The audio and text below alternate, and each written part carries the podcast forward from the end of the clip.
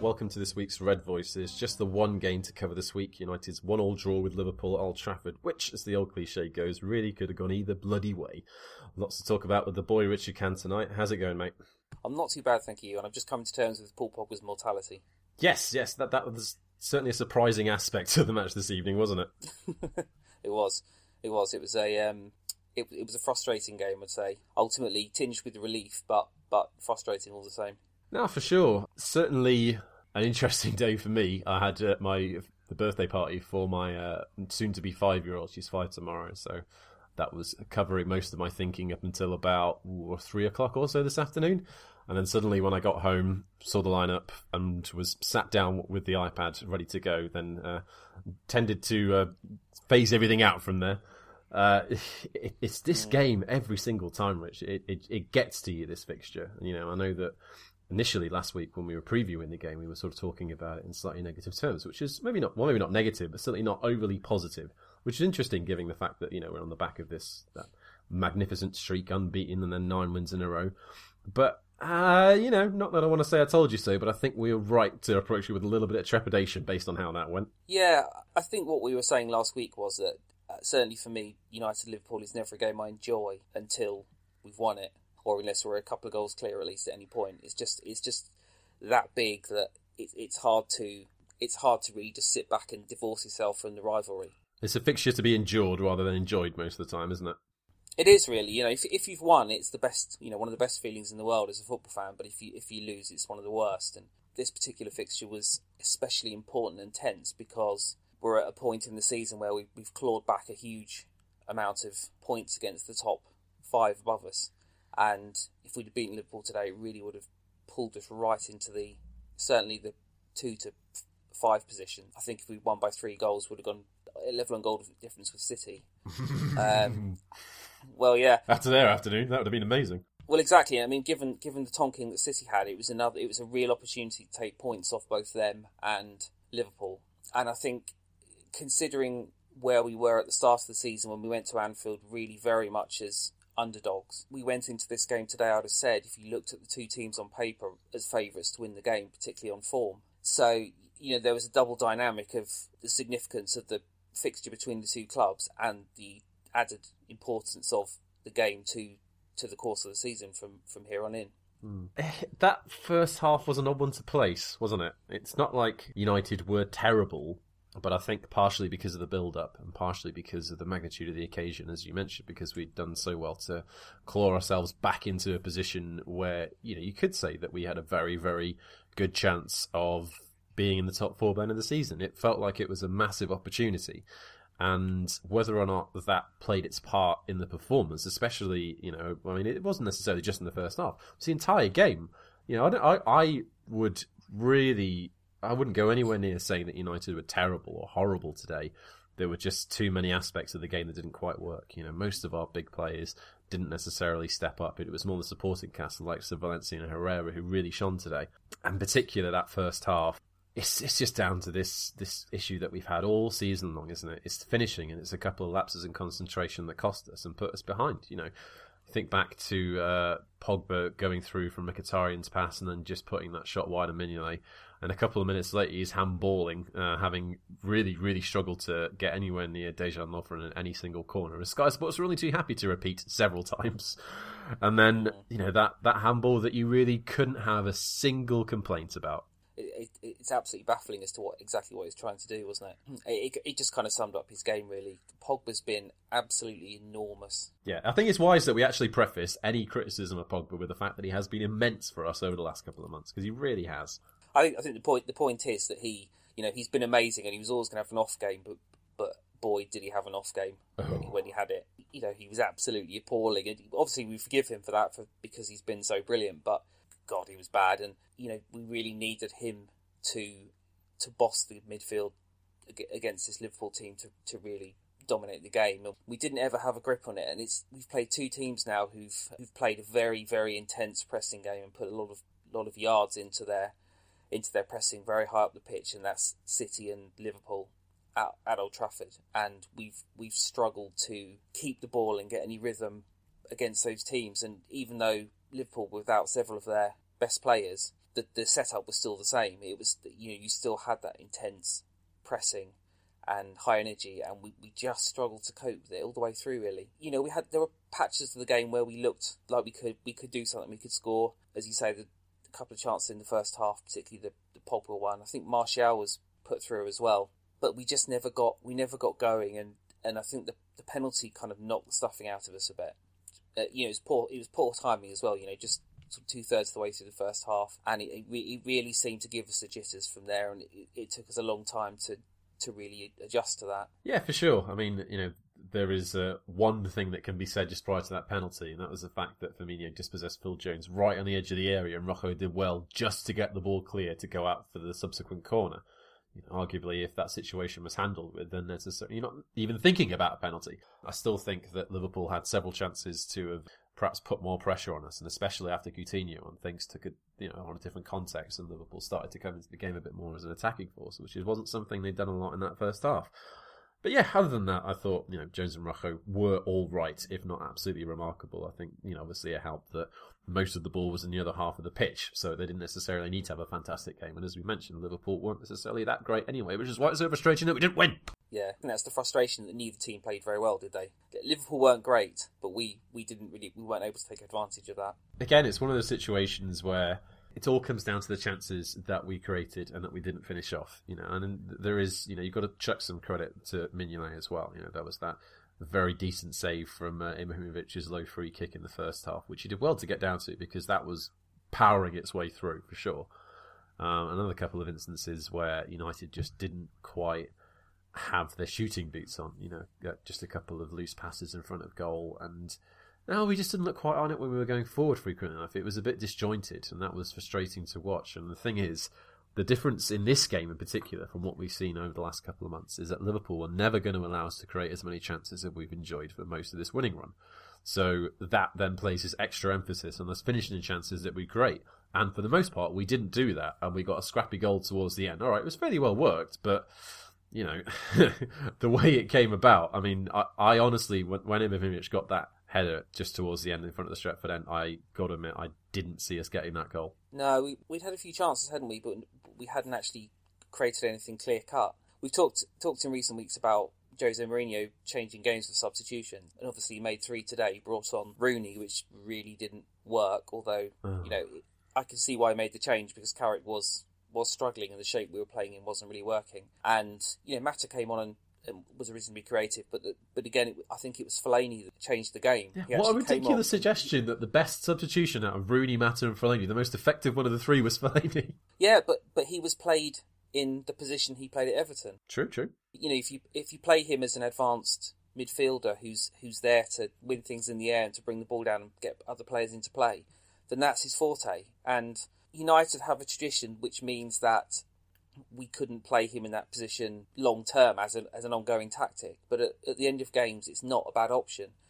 And Liverpool just didn't cope with that. And there's an interesting um, quote from, from Klopp today who, who who basically said that when the two teams are playing football, Liverpool were the better team, but then we brought on Fellaini and there wasn't any more football, which is a big dirty sour grapes moment. But Liverpool did not cope with him, and obviously it was his. I think it was his header that that hit the post. It was indeed, yeah. You know, got there before Mignolet, and then the ball the ball fell out. And if if you watch um, Ibrahim, Ibrahimovic's header again, you know, in slow mo from a few angles, you can see just what an amazing finish that was because he had so little of the goal to aim at. He had absolutely no pace on the ball to do anything with that. And you know somehow he just managed to get enough behind it and angle it so that Mignolet couldn't quite reach it. You know, yeah. it was a real world class finish, and he didn't have a good game at all. He, you know, he was quite anonymous for most of it, but that's what you have, and that's perhaps what we missed last season. If you have a player of that quality, they can be com- completely uninvolved in the game, but then finish, a, you know, a chance that, that other players perhaps wouldn't be able to finish. And you know, we, have kind of missed that. And and as you say, uh, we couldn't really see a scoring, but we did it. We kind of scored the dirty way, but they all count. Oh, exactly. I mean, nail on the head as far as Ibrahimovic is concerned for me. You know, I think because our build up play was so disjointed and because we were struggling for fluency, that meant that he often was dropping deeper, and that doesn't necessarily help anyone. You know, this is pretty classic behaviour in this situation, so you know maybe it's it's not worth criticising too heavily, but it did mean that we were missing an outlet at times, and uh, frequently meant he was having to leave his position to come out and help out and win the ball, and it just meant we didn't really have much shape, especially in that first half. And on the rare occasions that we did threaten, you know, there was a point where Herrera sent Mkhitaryan through, and then Mignolet did well to save after he'd pulled it a little bit to the left. You know, there weren't many too there weren't too many chances where we genuinely cut Liverpool up, and you know, a lot. Here's an interesting one. There's been a lot of talk about Darmian playing on that left hand side of Martial. What do you think he offers or doesn't offer when he's playing with someone like Martial, who's obviously all about pace and will need a bit of help on that left hand side? I, I see why Mourinho plays him. I think he thinks he's more defensively sound than Blind or Shaw.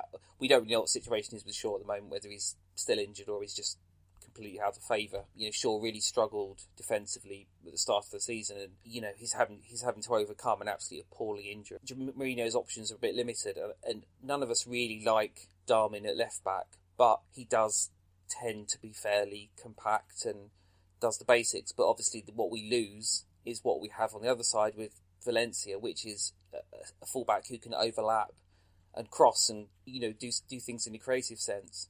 So imagine if we could clone Valencia but on the left hand. I know he's he's absolute he's an absolute monster at the moment, isn't he's he? A um, beast. He just you know his his energy just he never runs out of, out of, out of juice, does he? But the prob- the problem you then have is that if Martial's not having a great game, which which he didn't really today, we just lose all width on the on the left hand side.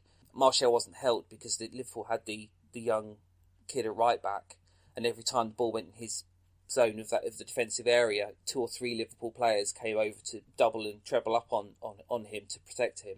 And so Martial found himself. Um, well, he was up against four players at one point, wasn't he? He was. They, you know, it was it was very clever. You know, they, they had this kid who, just by virtue of inexperience and, you know, he clearly isn't going to be at the level of Nathaniel Clyne at the moment. So they did what they needed to do to protect him, and it and it worked worked perfectly, and Martial just ended up getting incredibly frustrated. Sure. But we do we do lose so much on that left hand side in terms of in terms of width, and it means that you have to concentrate everything down the right, which means that you become slightly predictable in that in that sense. Sure. Um, and also limited in, in terms of where, where danger's going to come from. Absolutely. I mean, I think that first half in particular, the threat essentially was just coming from either through the centre or on the right hand side. You know, we struggled to get anything going on the left. I don't think that I don't think it's just down to Darmian not being our best option at left back. I think there's a couple of bits and bobs that come into it. You know, I don't think Martial had an absolutely fantastic game, but again, you know, initially in the offing, I thought he was looking like a decent threat. But as many other things in that game uh, didn't necessarily pan out the way we would have hoped, and that first half ended up as something of a, a bit of a damp squib. Felt a little subdued. It didn't really feel like anything was coming off in particular. And you know, half time change made. All right, you mentioned that Carrick was struggling a little bit. You know, he missed. Uh, Tuesday's actually no no he, he did yeah he missed Tuesday's game through injury came back into the side for what we would consider to be you know close to our strongest lineup in terms of what Mourinho likes back in that four three three didn't really pan out and really came on at number 10 but I just find myself so frustrated with that substitution as a concept because you're just thinking right Ibrahimovic and Rooney through the middle you haven't necessarily got an incredible amount of pace there and you're essentially asking for most things to be funneled through Rooney to a certain extent in order for, to get anything to happen. If you're going to play him there, leave him there at least for a little bit. What is the point of bringing him on for a half of football if you're then just going to shove him out to the left once you don't see that's working? There must be a better option for us than bringing on Rooney for 45 minutes, playing him as the number 10, and then abandoning it when it doesn't work. I think I think the problem we have is that Mourinho still doesn't have the squad he'd like in terms of being able to change the shape of the team within the game, we, we, we haven't got a huge number of options. Juan. And I can see that. Juan. Well, yeah, but, but I, I can see. I'll cough again. Juan. For him. Um, I can see. I can see the logic as well, given how driven Rooney would be to score and how how much the the game itself against Liverpool means to him. And, and in fairness, he did have a really good chance. I think he, he had the shot that was that was saved by Mignolet. But he, it, as you say, it just didn't quite work out. And, and Mourinho sort of spent the second half trying different things to see to try and find a way through. And ultimately, ultimately, it came down to Fellaini um, at the end. But I, understand why he made the change. We needed to change shape. But as you say, I, I probably would have gone for Mata over Rooney at that point. Yeah, well, that, that, that that's always the dream in my eyes. I mean, I understand why Mata didn't start. You know, I think you want pacey the side of Ibrahimovic in order to make that four three three properly tick and that's absolutely fine if you're going to start with that. that works. I think the only difference today was that Mata didn't normally have that sort of combining effect with the attack in midfield that he normally does when he's brought into the side later on in the game. You know, especially if you think about the game against West Ham, he and Rashford have really helped to link everything together. You know, we looked a much more competent threat going forward when they were both on the pitch. You know, and Martial, sorry, uh, Rashford easily could have been another player that could have come onto the game and maybe influenced it in Yeah. a positive manner. But and again, you know, you've got to give it to Fellaini to have the presence of mind to make that chance, you know, hit the post, and that's twice in a week now. He's come off the bench and had a positive effect. He remains, you know, a confining presence in the hearts of many United fans, but he's really helped in this last week or so in two, you know, fairly big games for us. You know, let's not be about the bush. You know, the the EFL Cup semi final is big for us because we haven't had many of these situations over the last several years, and not only that, when we have had them, you know, uh, the, the Sunderland semi final under Moyes ring any bells, we haven't necessarily dealt with them particularly well. So yes, seeing us get through that game uh, was great, and seeing him come onto the pitch and have a positive influence on the game, playing as you mentioned in the position that he's you know arguably best at, you know, as a disruptive presence, and you know pissing Jurgen Klopp off, which is also good.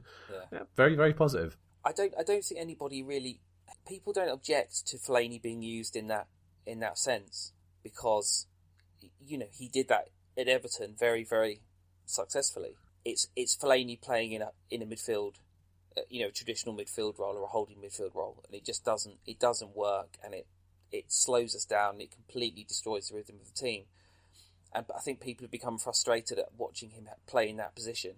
And of course, it's not his fault. He plays where he's told, but he just isn't good enough to to play that role. But if Mourinho intends to use him as a kind of uh, super sub in, in in similar role to that he used at Everton, I don't think too many people would object in certain games. It's just a case of whether whether he's willing to sit around and uh, you know just essentially be a an impact sub and playing playing a few cup games against pretty poor lower league teams. But I don't think anybody objected him to coming on in those circumstances, and I think he did really well. No, no, I completely agree. I mean, going back to where we started the pod, it is difficult to kind of get over the frustration of the result because Liverpool just weren't that great. You know, there is a feeling that we have let them off the hook in the context of the result, but not necessarily in the context of the game, just because we really, really struggled to tie our play together. You know, there was again a fair amount of possession in that second half, and we did have a couple of moments where we were really penning them back. You know, a good section of about five to ten minutes at the start of the second half but it it was all disjointed, wasn't it? And it, and to see that happen in a game of such import was frustrating. But I guess then you have to combat that with the other side of it, which is what we were talking about on last week's episode, which was saying even if we didn't get the win, even if we got a draw, or even necessarily if we lost, heaven forbid, that wouldn't necessarily have been it for uh, us going up to the top four, purely because there's still so many games left to play. And a lot of uh, the teams above us are going to be playing each other the next couple of weeks. And as you also mentioned, we've got a relatively straightforward run coming up. So whilst, you know, you do have to take on board the frustration about not having really done enough today in order to deserve a victory or not really turning up when it mattered and a couple of individual performances that, you know, frankly stunk up the place. It's not all doom and gloom. You know, City losing 4 0. City losing 4 0. I'll say it again. Good grief. I refused to make a joke out of it before the, the before the game this afternoon because I just didn't want to tempt fate. But my God, what a result that is. They did take a terrible thumping, didn't they? What I was going to say about, about, about the result today is I don't think we can really assess it until we see what comes next. Because if United go to Stoke next week and win, and you know win the next two or three league games, then then that that's just a hiccup. It's just a hiccup, and it's it's just a couple of drop points that were frustrating. But nobody, no team wins every week.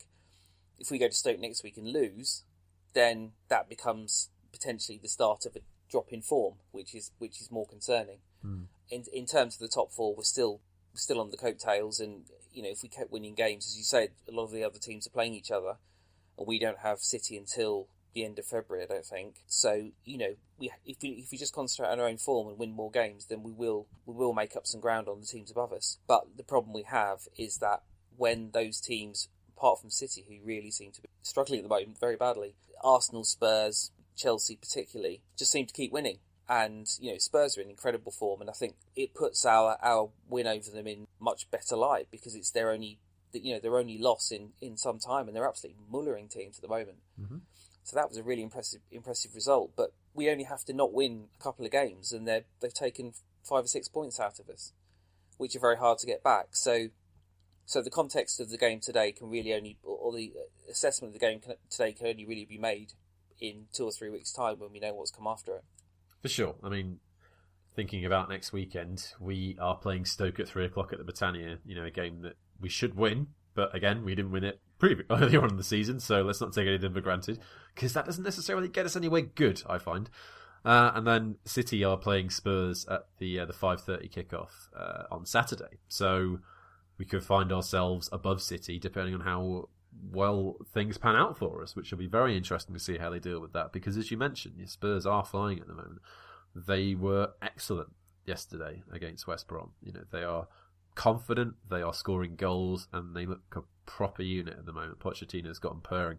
So it'll be very interesting to see how uh, City deal with Spurs because, yeah, uh, I mean, it's not necessarily that I'm desperate just to take the mick out of it. I just find it fascinating that Guardiola is having this much trouble with the Premier League. And, you know, I'm not trying to toot my own trumpet or anything like that or suggest that I know more than anyone else because I really don't. But I did, I really did wonder how it was going to be with Guardiola in the Premier League because, as we mentioned before, Bayern and Barca were set up to succeed in a way that City just aren't. And there's obviously a lot more competition in the Premier League than there is in the Bundesliga and the Liga in terms of the top teams. So it was always going to be interesting to see how they would cope with it. You know, a pretty solid start, but a result like this, you know, coupled with a couple of other indifferent performances here and there, it really looks like City and Guardiola are struggling. It's fascinating. I made the um, the comparison today between Guardiola and uh, LVG, in that you know Guardiola both both fiddled around, tried different formations, but essentially those formations were just built around the infamous philosophy, you know, which involved short passing, slow slow possession, and when things weren't working. Just in case we forgot. LVG, Thanks, Rich. Yeah, I appreciate that. Well, I don't know. But when things weren't working, LVG was just incapable or unwilling to try anything else.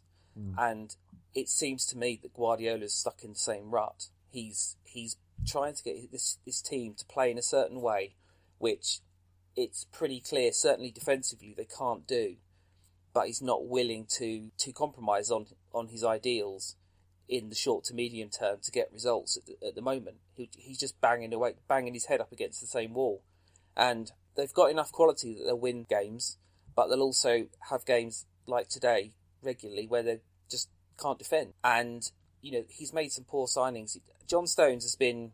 It's almost been the case that we're not allowed to criticise John Stones because he's this great English talent supposedly, and he clearly is a, a really technically gifted defender, but he's a technically gifted defender who can't defend at the moment. And and the, you know the keeper's just the keeper's just a, a joke and Guardiola's just stuck in the LVG rut of not being able to not being able to get results the way he wants, but being absolutely steadfast yeah. in his belief that he will not change for anybody. Well, he's married to his concepts, isn't he? This has been something that he has is, been exactly. the case since you know he's been in charge of Bayern and Barca. When things went wrong, what was the plan B? And there wasn't one. You know, it's just that that worked well enough ninety percent of the time for a plan B not to be needed. You're completely correct. You know, it's something that we saw time and time again from Van Gaal. It looks like history's repeating itself with Guardiola. So, and yeah, because there's much more competition in the Premier League than any of the leagues that he's played in before, it really exacerbates the situation when things do not go well as frequently as they are at the moment. But here we go. I mean, we'll, we'll have a quick chat about the other teams as well. You know, think about Chelsea, who talk of Costa receiving a megabucks deal from China, which is not a surprise whatsoever, but being dropped subsequently for a training ground bust up with Antonio Conte. Still managed to get a win past the lowly reigning Premier League champions, and you know what's happening with those guys is remarkable. You know, in terms of how quickly they've fallen away. You know, and obviously, uh, as Paul Gunning pointed out, our buddy Paul pointed out on Twitter yesterday or when he was watching Match of the Day, the way the fans have merely accepted it because of how good things were last season. It kind of indicates the difference between you know the mentality of a top club and one that had a little bit of success but really doesn't want to ask for anything more. And I get that to a certain extent, but it is surprising just how quickly Leicester have just sort of switched off. Do you not think there's a case though of because their achievement last season was so incredible that there's just a, there's a natural lull after that. They've done something after the Lord Mayor's show. Yeah, there is exactly. They've done something nobody ever thought they could possibly do. They didn't think they could do it until you know until it was nearly nearly happening. You know, it was almost likely that they were never going to be able to repeat that ever again. So there's just a there's a natural drop off. I think where they've just eased up ten or fifteen percent and, and accepted that it's never going to be that good again. And that's really where, and obviously they've lost Kante, who who was an absolutely integral player for them. But you've seen you've seen Mahrez drop in form, you've seen Vardy drop in form. All the key players from last season have dropped off, and they had the Champions League, which was obviously a, a, distraction as well. They clearly focused on the Champions League over the league for a while, and I think they've just got stuck in a rut. But you saw from Chelsea yesterday, they were without Costa, and if you go player for player through Chelsea, they've got some fine players, but you wouldn't say that that team or that squad is significantly better than several others in the Premier League. But mm. they are just an incredible team, and they just they just seem to kind of ease past teams. They, they, you know, they're so just defensively solid, and they're just a machine. To to to lose Costa and still to go to Leicester and win three 0 I thought was particularly after they'd lost to Spurs was very impressive. Yeah, for sure. I'm kind of torn between I'm torn between wanting them to lose so that potentially we can reel them in, but also being slightly afraid of what might happen if we aren't able to reel them in, but somebody else wearing red or light blue does.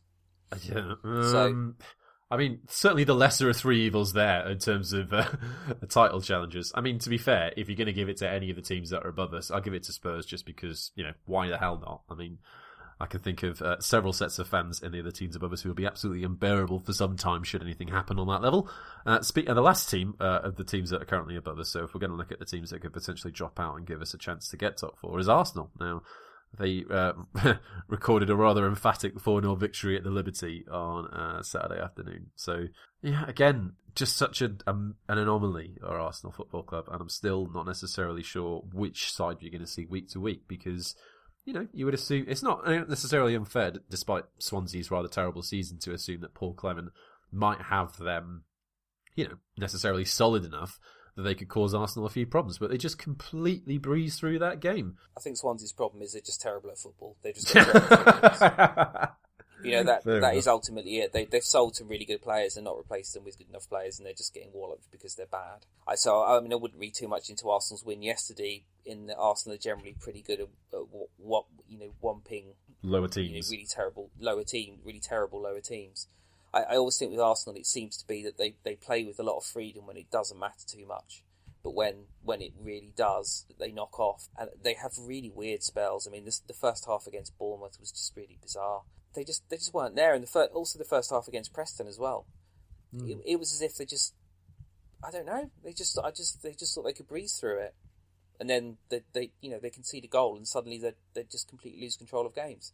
So on the one hand, you've got you've got to praise them for coming back in a game like that and, and responding, but how do they get in those situations in the first place? And you just feel that in terms of winning the title, they don't have the, the mental strength and the I don't know, just the courage to actually go on and go on and win the title. You, you're seeing kind of a change in attitude of Alexis Sanchez.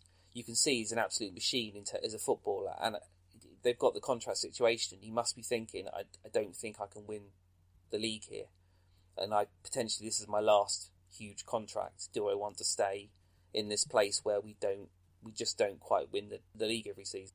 And I think that's where they are. I, I think they'll probably finish sort of third or fourth, and just as just as they generally do. I mean, who do you think we have got the best chance of overthrowing in order to get up to the top four at this stage, based on what we know so far of the teams that, uh, of what from the first six months of the season? City, obviously, and I, I think one of Liverpool or Arsenal, uh, maybe maybe Arsenal, um, when the Champions League starts again, I think that's that's a distraction to them. Obviously, we've got the Europa League ourselves, but Liverpool just have that huge advantage of not having any midweek games, eh, European midweek games. They'll get Mane back from the African nations, and they'll get a few players fit again, and they're a very very strong team when they've got everybody there. So I'd probably say City and Arsenal, maybe. Imagine, imagine.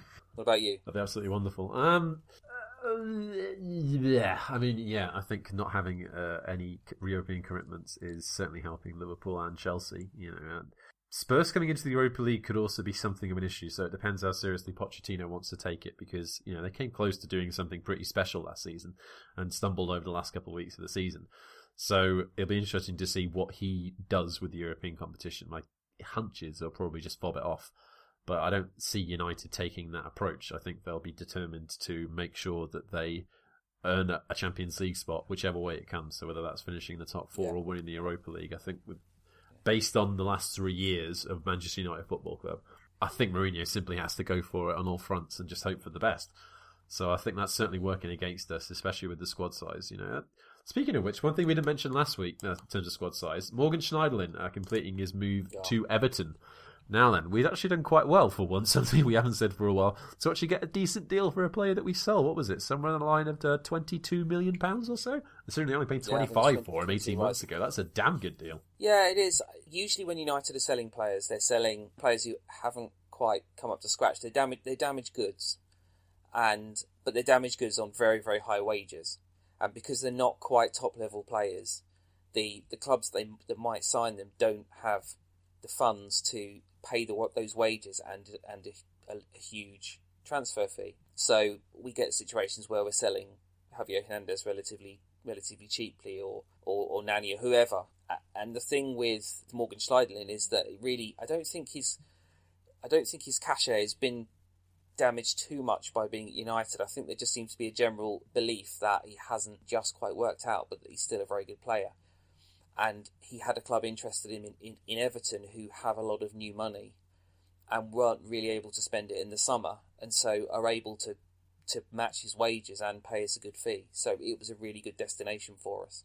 A lot of people are sort of saying, "Oh, Schneiderlin didn't really get a chance, or we didn't see the best of him." Maybe we didn't see the best of him, but he did have a chance, and he just never really looked like he he'd made the step up from Southampton to United. He never quite convinced. He never really had a game where you think, "Yeah, you know, that's a, a real top class player." Yeah.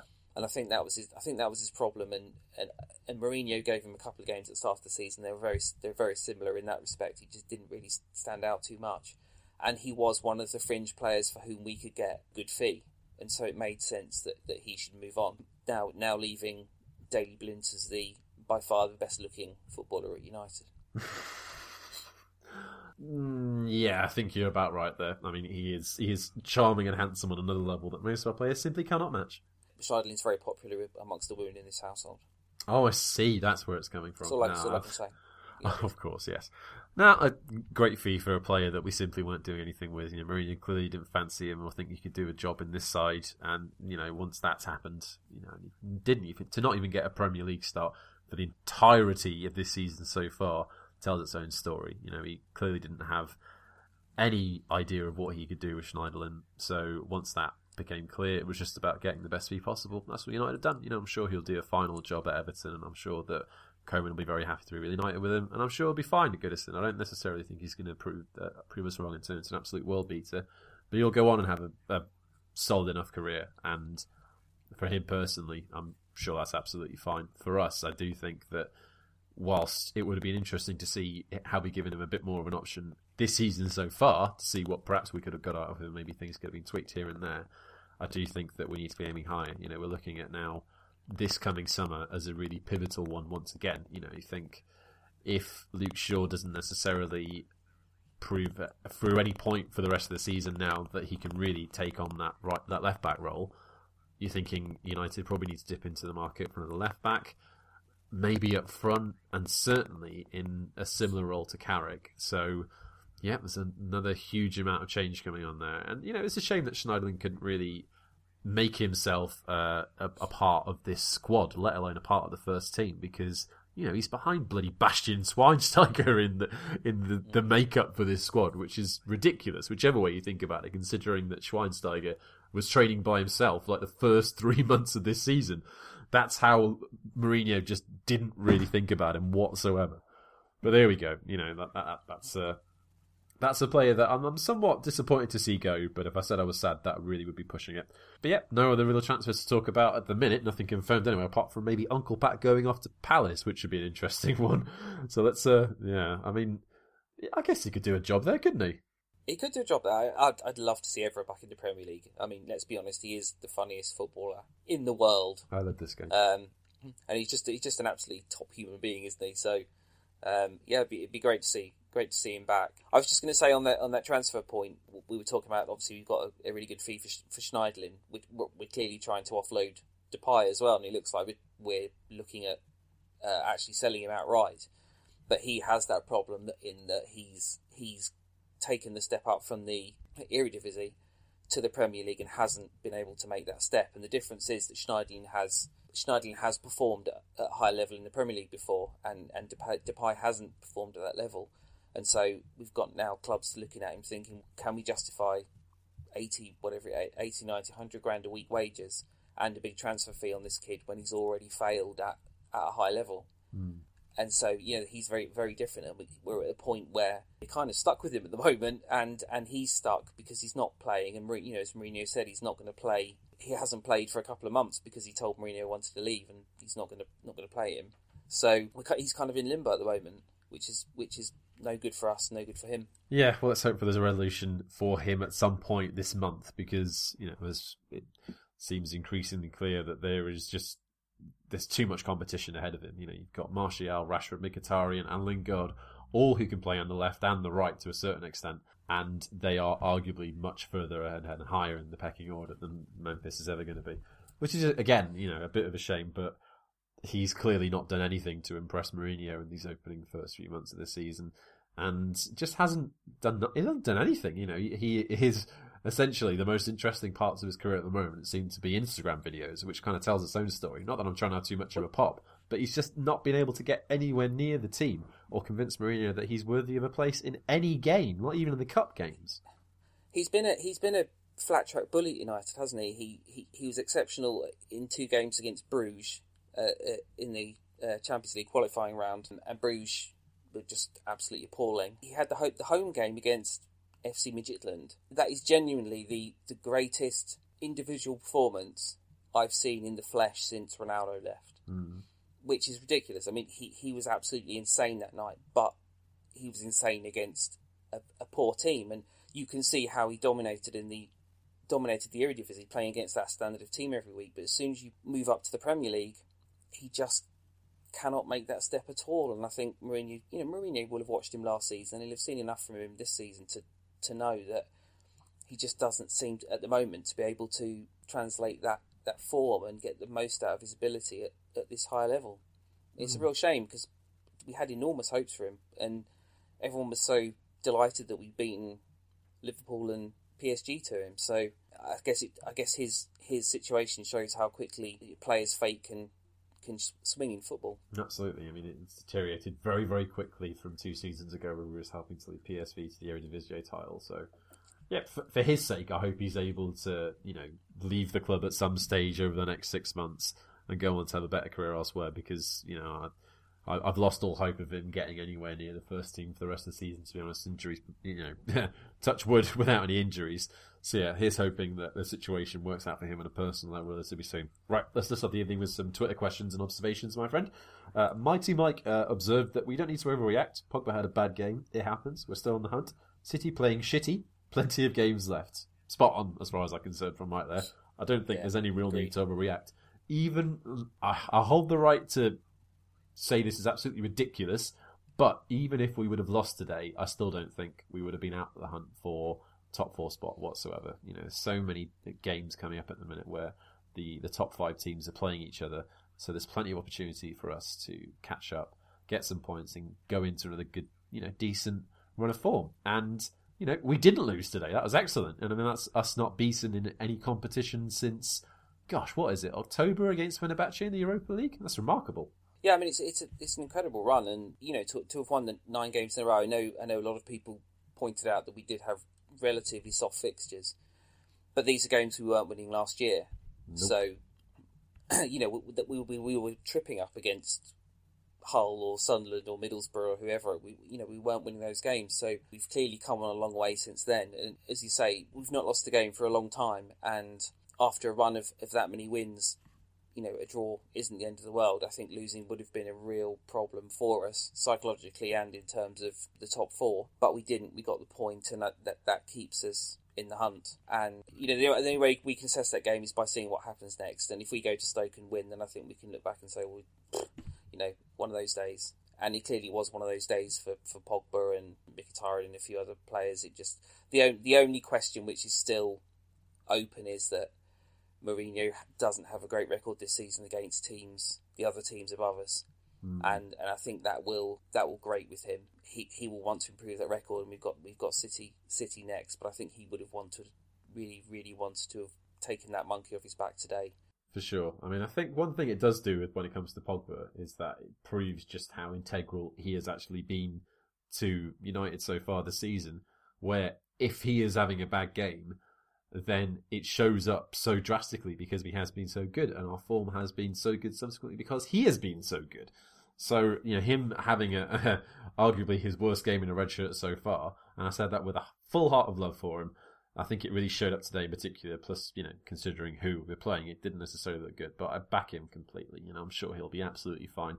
Just an off day. You know, people were talking a lot about, you know, all the stuff surrounding him this week about that, you know, that that Pogba emoji that you can now get on Twitter, which is, you know, in the in the context of a bad day at the office, that sort of stuff is thrown to sharper relief, and it looks worse. You know, and people can easily use that as a stick to beat him with. But again, all you've got to do is look at his performances over the last few months, see how he's come along since you know the first month or so at United, and just say, yeah, he's an absolutely world class player. He had a bad day, and let's point it out. He's 23 years old. I think I think people forget his age. You know, he is still a developing player, and to be dom- there are very few players in world football who are able to dominate games like he has at the age of 23. You know, Ronaldo was Ronaldo was doing it, but if you, you look around, there aren't too many too many players who are the leaders of their team at that age. The stuff about the emoji and whatever else, you know, he is he is super marketed, but I don't think that's affected his performance on the pitch at all. It was just unfortunate timing that it it, it gives the critics some ammunition that uh, there, there, are a lot of people that want it want him to fail. Yeah, I mean, I don't think it makes a difference in terms of his focus levels. You know, he's not necessarily going to get distracted by no, all that sort of rubbish. No. I don't think that was it. I think it's just a stick to beat him with when he has a bad game, which is a bit rubbish for him, but at the same time, you know, I don't think I've seen any instance of, as you mentioned, him being supermarketed actually affects his football performances in any way because he's not stupid. Anyway, Vikash Patil asks, uh, is sick the true reflection of where we are given the contrast in our results against lesser teams and rival sides? Yeah, I don't think we're far behind those above us. We're actually in better form than, certainly better form than the City, but we aren't quite there at the top level. We will end up with more points being able to beat the, the also rans and not the ones at the top rather than the other way around. But we are still clearly a team in, in development, and there are areas of the team that need to be better. And as you, as you said, I think one of the one of the keys Pogba, Pogba wasn't helped by the fact that Carrick had a poor game today as well. Um, they need he needs more help in midfield. And Herrera was actually one of one of our better players today, but he, you know, without those two functioning, the team didn't function. And, and you pointed out which areas of the team needs strengthening in, and I don't think we'll see the complete unit for another seven, eight, nine, maybe yeah, up to 12 months. Yeah, we're, we're a work in progress and we're, and we're getting there, but I think again today showed that we've still got a way to go. At Exiled in Texas asks, must be a left back somewhere in the world we can buy. I mean, there definitely is, but there we go. Darmian offers zero going forward. Yeah, well, that's true. Yeah, as you said, unless Shaw could be rehabilitated in whatever way necessary, I think we, we will need to find a left back. Mars Bailey asks, is Ander Herrera our real big game midfielder? Lots of underlove lately, and I appreciate all of it. What do you think? I mean, other than the fact that he is one of the most magical men in the universe. Yeah, he is a wonderful. He is a wonderful human being. Yeah, this is true. What excites me most about Herrera is that he is dependable. You know, he doesn't necessarily have absolutely remarkable games, but he is always consistently solid. He always does the hard work. He always puts in a shift. If he loses the ball, you know he's going to track it down and work hard to get it back he is dependable, he is reliable, and he's solid. And this is, in terms of him seeing him play so much football over this first half of the season, given how rocky his seasons were under Van Gaal, that's excellent to see. You know, I think he is our rock in central midfield for sure. You know, he is the one that you can rely on to zip around, set the pace of the game to a certain extent, and trap back and close down. And it, it, it's great to see him find a role in this side and absolutely nail it down. I think he's a leader, isn't he? Yeah, sure. You know, he's not going to be bollocking people in the changing room, but on the pitch, you know, he's he's always vocal. He's directing people. He puts in the effort every week. He's committed. If I look around that team, you know, I'd love to see Ander Herrera as captain. I think that'd be absolutely brilliant. I, and, I, and I think he's the player in the in the United squad who would most appreciate being given that role And you know he really is. He is the leader in the midfield, and, and, and whoever, whatever changes there are around him, he's always, as you say, he's absolutely consistent in his in his uh, commitment and his performance levels, and he's he's just a very complete midfielder. He's quite, he, you know, he's pretty good at everything, and he, you know, he provides a really, really nice balance. And he, as you say, he, he does turn up in our big games. Yeah, I mean, I, I can't necessarily think of a game that he's had that he's been really, truly terrible at throughout his entire time at United. You know, he had the but the off game because everyone has an off game, but this season in particular, he has been consistently solid, which is exactly what you want from that midfield trio. You know, you, you need him doing his work to allow Carrick to pick out a pass and Pogba to do his normal madness. So that's excellent. He's been released by Mourinho, hasn't he?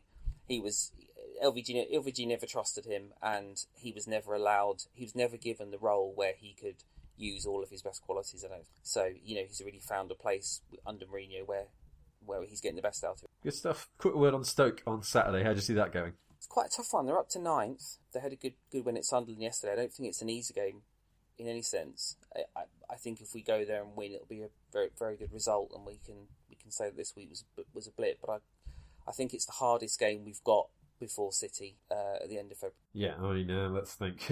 last time we went to the Britannia was uh, Boxing Day of last season, and that did not bring back many happy memories, if I recall correctly.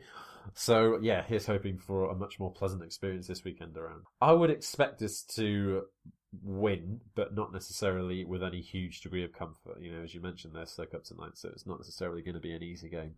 And a trip to the Britannia, we'd never necessarily made that hugely easy. I can't recall, you know, off the top of my head, any game where we've absolutely had it our own way and just waltzed through. So yeah, that should be an interesting trip. Right, Rich, thank you very much for your company as always, my good friend. Guys, thank you very much for listening. Don't forget, as ever, you can get us all on the old Twitter. You can get me at Ewan Lennox, you can get Richard at RichardCan76, and you can get the pod at Red Voices and the blog at redvoicesmufc.wordpress.com. Have yourselves an absolutely fantastic week. Cheerio!